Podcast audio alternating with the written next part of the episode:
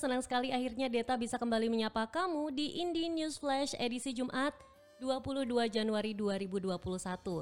Gak kerasa ya udah mau weekend aja ini. Nah biasanya menjelang weekend kita udah mulai disibukkan dengan deadline-deadline kerjaan ya nggak sih? So pastinya kamu jadi nggak sempat update berita terkini kan? Tapi tenang aja Indie News Flash telah merangkum beberapa berita pilihan yang bikin kamu nggak kudet lagi alias kurang update. Yuk langsung aja kita simak Indie News Flash hari ini.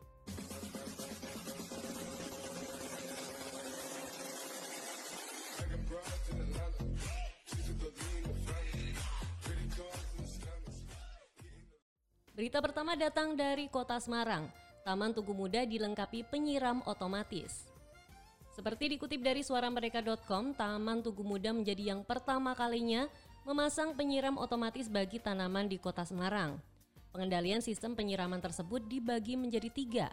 Difungsikan secara manual, menggunakan mesin yang berada di taman tersebut, menyala secara otomatis saat mendeteksi kelembapan tanah atau ketika humidity sensor mencapai 25%, dan dihidupkan dengan sistem operator yang terhubung melalui komputer di Sperkrim Kota Semarang maupun smartphone dari orang-orang yang ditunjuk. Nah, hal ini akan membuat perawatan tanaman di Taman Tugu Muda menjadi lebih efektif dan efisien. Kabit Pertamanan dan Pemakaman pada Disperkrim Kota Semarang Murni Ediati mengatakan, Pembangunan penyiram otomatis yang salah satunya berbasis humidity sensor tersebut nantinya juga akan diberlakukan di setiap taman aktif di Kota Semarang. Hal ini merupakan realisasi atas rencana konsep keberadaan taman pintar atau smart park. Selain itu, ia menambahkan untuk lebih memberi kenyamanan dan keamanan masyarakat, taman akan dilengkapi fasilitas berbasis teknologi inovatif seperti memiliki tempat sampah kuota yang dapat memberi kuota internet gratis hanya dengan membuang sampah. Nah, kabar baik banget ya ini di Talkers bisa jadi solusi buat kamu yang fakir kuota sekaligus menjadikan kota Semarang bersih dari sampah. Asal kamu jangan buang teman kamu ya guys, karena Pemkot hanya menyediakan tempat sampah, bukan tempat buang teman sampah. Menuju ke berita selanjutnya. Sebuah truk sayur terguling usai tabrak motor di Karanganyar, satu orang tewas. Dikutip dari detik.com, truk pengangkut sayur terguling usai terlibat kecelakaan dengan pemotor di jalur Karanganyar Tawangmangu, Desa Karangpandan, Kecamatan Karangpandan, Karanganyar, Jawa Tengah. Akibat kejadian ini, satu orang dilaporkan tewas, sementara dua lainnya mengalami luka. Berdasarkan informasi dari Kanit Laka Polres Karanganyar Ibda Widya S. Putri, Kamis 21 Januari 2021, kecelakaan maut ini terjadi sekitar pukul 16 waktu Indonesia Barat. Kecelakaan berawal saat truk sayur bernomor polisi AD 1421LP yang dikemudikan Danang warga Kecamatan Jatiyoso Karanganyar melaju dari arah barat. Sesampainya di TKP, truk menghindari kendaraan bermotor tak dikenal yang keluar dari SPBU Karangpandan. Truk kemudian banting setir ke arah kanan dalam waktu bersamaan melaju sepeda motor dari arah berlawanan. Dihubungi secara terpisah, anggota relawan Karangpandan Ade Irawan mengatakan kondisi pengendara motor meninggal dunia sementara pengemudi truk menderita luka. Kedua korban lalu dievakuasi ke RSUD Dr. Muardi Solo. Ya, Handy Talkers, pelajaran buat kita semua ya. Kalau mau nyebrang, kudu hati-hati terutama saat baru keluar dari SPBU karena biasanya jalur sekitar SPBU cukup ramai. Berita ketiga kembali ke Kota Semarang. Klaim corona turun, Wali Kota Semarang harap PPKM tak diperpanjang. Seperti dikutip dari detik.com, pemerintah pusat memperpanjang pemberlakuan pembatasan kegiatan masyarakat atau PPKM sebagian Jawa Bali. Wali Kota Semarang Hendrar Pihadi mengklaim jumlah peningkatan kasus virus corona atau COVID-19 harian di wilayahnya menurun dan berharap PPKM tak diperpanjang. Hendi menjelaskan untuk hasil PPKM pertama memang baru bisa dilihat setelah tanggal 25 Januari 2021. Namun menurutnya sudah terlihat dampak penurunan kasus COVID-19 di Kota Semarang. Hendy juga menyampaikan ia sebenarnya berharap PPKM tidak diperpanjang, namun karena pemerintah pusat sudah memutuskan PPKM diperpanjang dua pekan, maka Hendy mengajak semua masyarakat harus bekerja sama untuk penanganan COVID-19. Ya, padahal aku udah seneng guys, kirain PPKM gak jadi diperpanjang, akhirnya tetap diperpanjang juga. Apakah ini yang disebut dengan ngaret? Tapi ngaretnya kok lama banget ya? Menuju berita keempat, kali ini kita ke Solo Raya. PPKM diperpanjang Bupati Sragen ungkap Solo Raya kompak sepakati hal ini. Seperti dikutip dari detik.com, Bupati Sragen Kusdinar Untung Yuni Sukowati siap menerapkan perpanjangan pemberlakuan pembatasan kegiatan masyarakat atau PPKM. Yuni menegaskan kepala daerah se-Solo Raya sepakat menyamakan beberapa teknis pembatasan seperti menyeragamkan batas akhir jam operasional saat perpanjangan PPKM. Yuni mengaku tidak akan banyak mengubah pola PPKM yang sudah dijalankan di Sragen. Menurutnya sudah ada dampak signifikan penerapan PPKM dengan menurunnya angka pertambahan COVID-19. Hal tersebut merupakan tolak ukur keberhasilan penerapan PPKM di wilayahnya, sehingga jika PPKM diperpanjang, pihaknya tidak akan mengubah pola yang dua pekan ini sudah diterapkan. Namun berkaca pada beberapa kejadian yang terjadi di wilayah Solo Raya, Yuni mengaku sudah melakukan pertemuan dengan semua kepala daerah se-Solo Raya. Pertemuan tersebut membuatkan kesepakatan untuk menyamakan beberapa teknis pembatasan seperti jam operasional dan persoalan hajatan. Iya, bener banget nih Indie Talkers karena kunci utama kita bisa melewati masa pandemi ini ya harus kompak. Seperti pepatah mengatakan bersatu kita teguh, bercerai kita runtuh. Iya nggak sih ini Indie Talkers? Setuju nggak? Berita selanjutnya kita bergeser ke Sleman, Yogyakarta. Tujuh hari setelah divaksin, hari ini Bupati Sleman Sri Purnomo umumkan dirinya positif COVID-19. Dikutip dari tribunjogja.com, Bupati Sleman Sri Purnomo terkonfirmasi positif COVID-19 pada Kamis 21 Januari 2021 setelah sehari sebelumnya menjalani pemeriksaan rapid antigen dengan hasil reaktif dan dilanjutkan pemeriksaan swab PCR. Bupati Sleman Sri Purnomo dinyatakan terpapar oleh virus COVID-19 tepat tujuh hari setelah disuntik vaksin Sinovac tahap pertama pada Kamis 14 Januari 2021 lalu. Dikatakan oleh Kepala Dinas Kesehatan Sleman Joko Hastaryo, Joko mengatakan kondisi bupati sebelumnya hanya demam ringan dan batuk ringan tidak terlalu berat. Bahkan setelah dilakukan uji torak dan CT scan, torak hasilnya paru-paru dalam keadaan bersih. Namun saat dilakukan swab antigen dan PCR menunjukkan hasil yang reaktif. Saat ini Bupati Sleman memilih untuk isolasi mandiri di rumah dinas sesuai anjuran pemerintah pusat pasien tanpa gejala cukup isolasi di rumah saja. Wah ini talkers, Berarti setelah kita mendapatkan vaksin bukan berarti kita bisa langsung kebal terhadap virus ya. Tetap jaga jarak aman dan selalu kenakan masker saat berada di luar rumah. Berita keenam datang dari Yogyakarta. Sri Sultan Hamengkubuwono X copot dua adiknya dari jabatan struktural di Keraton Yogyakarta. Dikutip dari tribunjogja.com, Raja Keraton Sri Sultan Hamengkubuwono X menggeser dua adik tirinya dari struktur pemerintahan Keraton Yogyakarta yakni GBPH Prabu Kusumo dan GPPH Yudaningrat dari jabatan struktural di Keraton Yogyakarta. Kabar tersebut diketahui setelah beredarnya surat dawuh dalam tertanggal 2 Desember 2020. Di sana tertulis bahwa jabatan GBPH Prabu Kusumo atau Gusti Prabu sebagai penggede di Kawedanan Hageng Punokawan Nityo Budoyo Keraton Yogyakarta Hadiningrat digantikan GKR Bendara.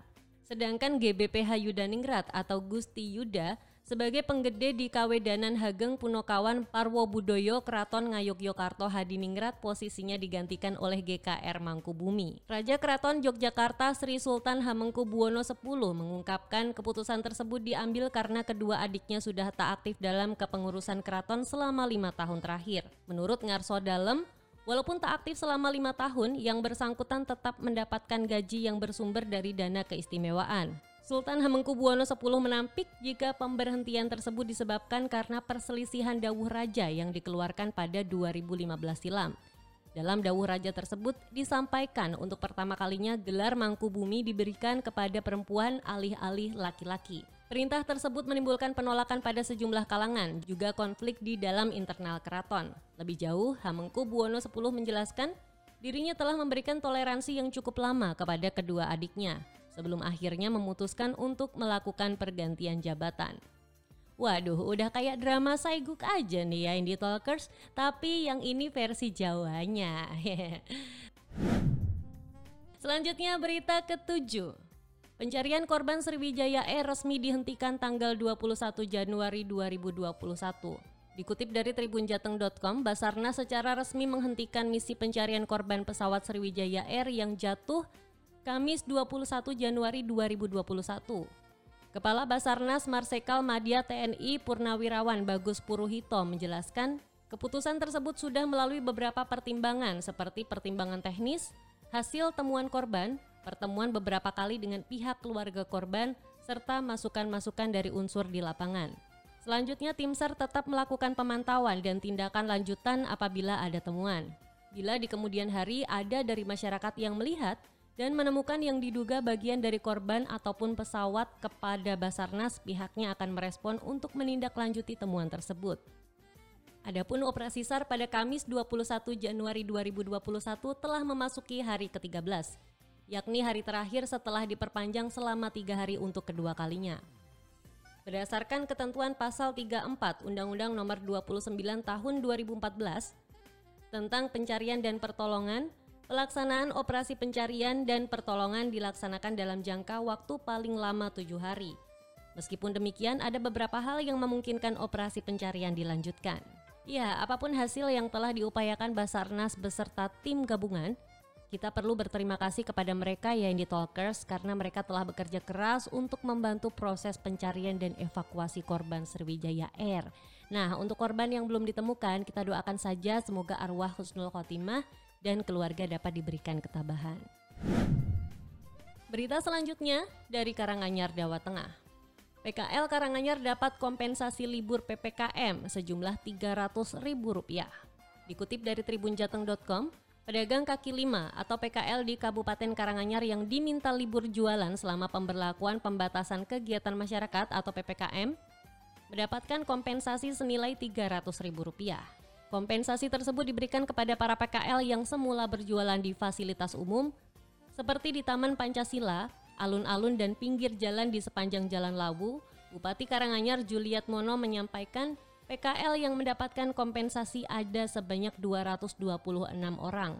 Kompensasi diberikan kepada mereka sebagai bentuk apresiasi dan perhatian dari pemerintah lantaran sudah ikut menjalankan program PPKM. Mengingat sesuai aturan, PKL yang berjualan di fasilitas umum diminta tidak berjualan mulai 11 hingga 25 Januari 2021. Ia menjelaskan, penyerahan bantuan akan dilakukan secara bertahap dan diatur supaya tidak berkerumun. Mungkin ini bisa dicontoh juga ya Indie Talkers untuk pemerintah daerah lainnya karena jika diberlakukan PPKM, masyarakat yang paling terdampak adalah para pekerja dari sektor non formal seperti pedagang-pedagang kecil dan pekerja lepas yang mengandalkan hidup dari pendapatan harian. Nah, kita doakan saja supaya vaksin cepat terdistribusi dan ekonomi dapat kembali pulih. Berita selanjutnya dari sepak bola nasional. PSSI tunjuk Rudi Eka jadi pelatih timnas putri. Dikutip dari antaranews.com, PSSI resmi menunjuk Rudi Eka Priambada menjadi pelatih kepala tim nasional putri senior Indonesia. Mengisi posisi yang lowong sepeninggal juru taktik sebelumnya Artuli Nere. Dikutip dari laman resmi PSSI di Jakarta, Kamis keputusan tersebut ditetapkan PSSI dalam rapat komite eksekutif pada Rabu 20 Januari.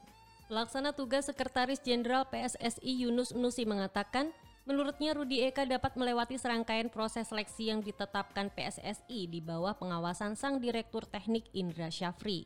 Proses pencarian pelatih timnas putri sendiri telah dimulai sejak 18 Januari 2021. Sementara Rudi Eka mengatakan bahwa ia bangga bisa mendapatkan tugas sebagai pelatih timnas putri. Pelatih berlisensi AAFC itu pun siap menunaikan tugas-tugas yang sudah menunggu. Widih, semoga Rudi Eka bisa membuat kemajuan di dunia sepak bola Indonesia ya yang di Talkers, terutama untuk timnas putri. Berita terakhir, Toyota Thailand Open 2021, Ahsan Hendra amankan tiket delapan besar. Seperti dikutip dari detik.com, pasangan ganda putra Indonesia Muhammad Ahsan Hendra Setiawan sukses mengamankan tiket perempat final Toyota Thailand Open 2021. Pasangan gaik ini lolos setelah mengalahkan kompetitornya Pramudia Kusuma Wardana Yeremia Erik Yoke Yako Rambitan yang juga juniornya di Pelatnas PBSI Cipayung pada Kamis 21 Januari 2021. Dalam laga yang digelar di Impact Arena Bangkok, Asan Hendra menang atas Pramudia Yeremia dengan skor identik 21-18-21-18. Asan Hendra memulai laga game pertama dengan tertinggal 2-3 Pasangan Gai kemudian menunjukkan kematangannya dengan berbalik unggul 10-7 atas Pramudia Yeremia. Setelah itu Pramudia Yeremia hanya bisa mengekor poin seniornya setelah sempat beberapa kali mengimbangi angka Ahsan Hendra 16-16 dan 17-17. Momentum keunggulan itu terus dijaga Ahsan Hendra sampai game pertama berakhir 21-18. Dengan hasil ini, Ahsan Hendra menjadi pasangan pertama ganda putra yang mengamankan tiket delapan besar di turnamen BWF World Tour Super 1000 tersebut. Harapan menambah wakil di ganda putra masih tersisa lewat Muhammad Sohibul Fikri, Bagas Maulana yang akan bertanding menghadapi Mark Lamfus, Marvin Seidel. Kita doakan ya Indie Talkers, semoga tim bulu tangkis Indonesia bisa membawa pulang banyak medali emas untuk Indonesia. Ya, itulah tadi Indie Talkers 10 berita yang telah saya sampaikan dalam Indie News Flash hari ini. Kita jumpa lagi di Indie News Flash edisi selanjutnya. Keep connecting, keep inspiring.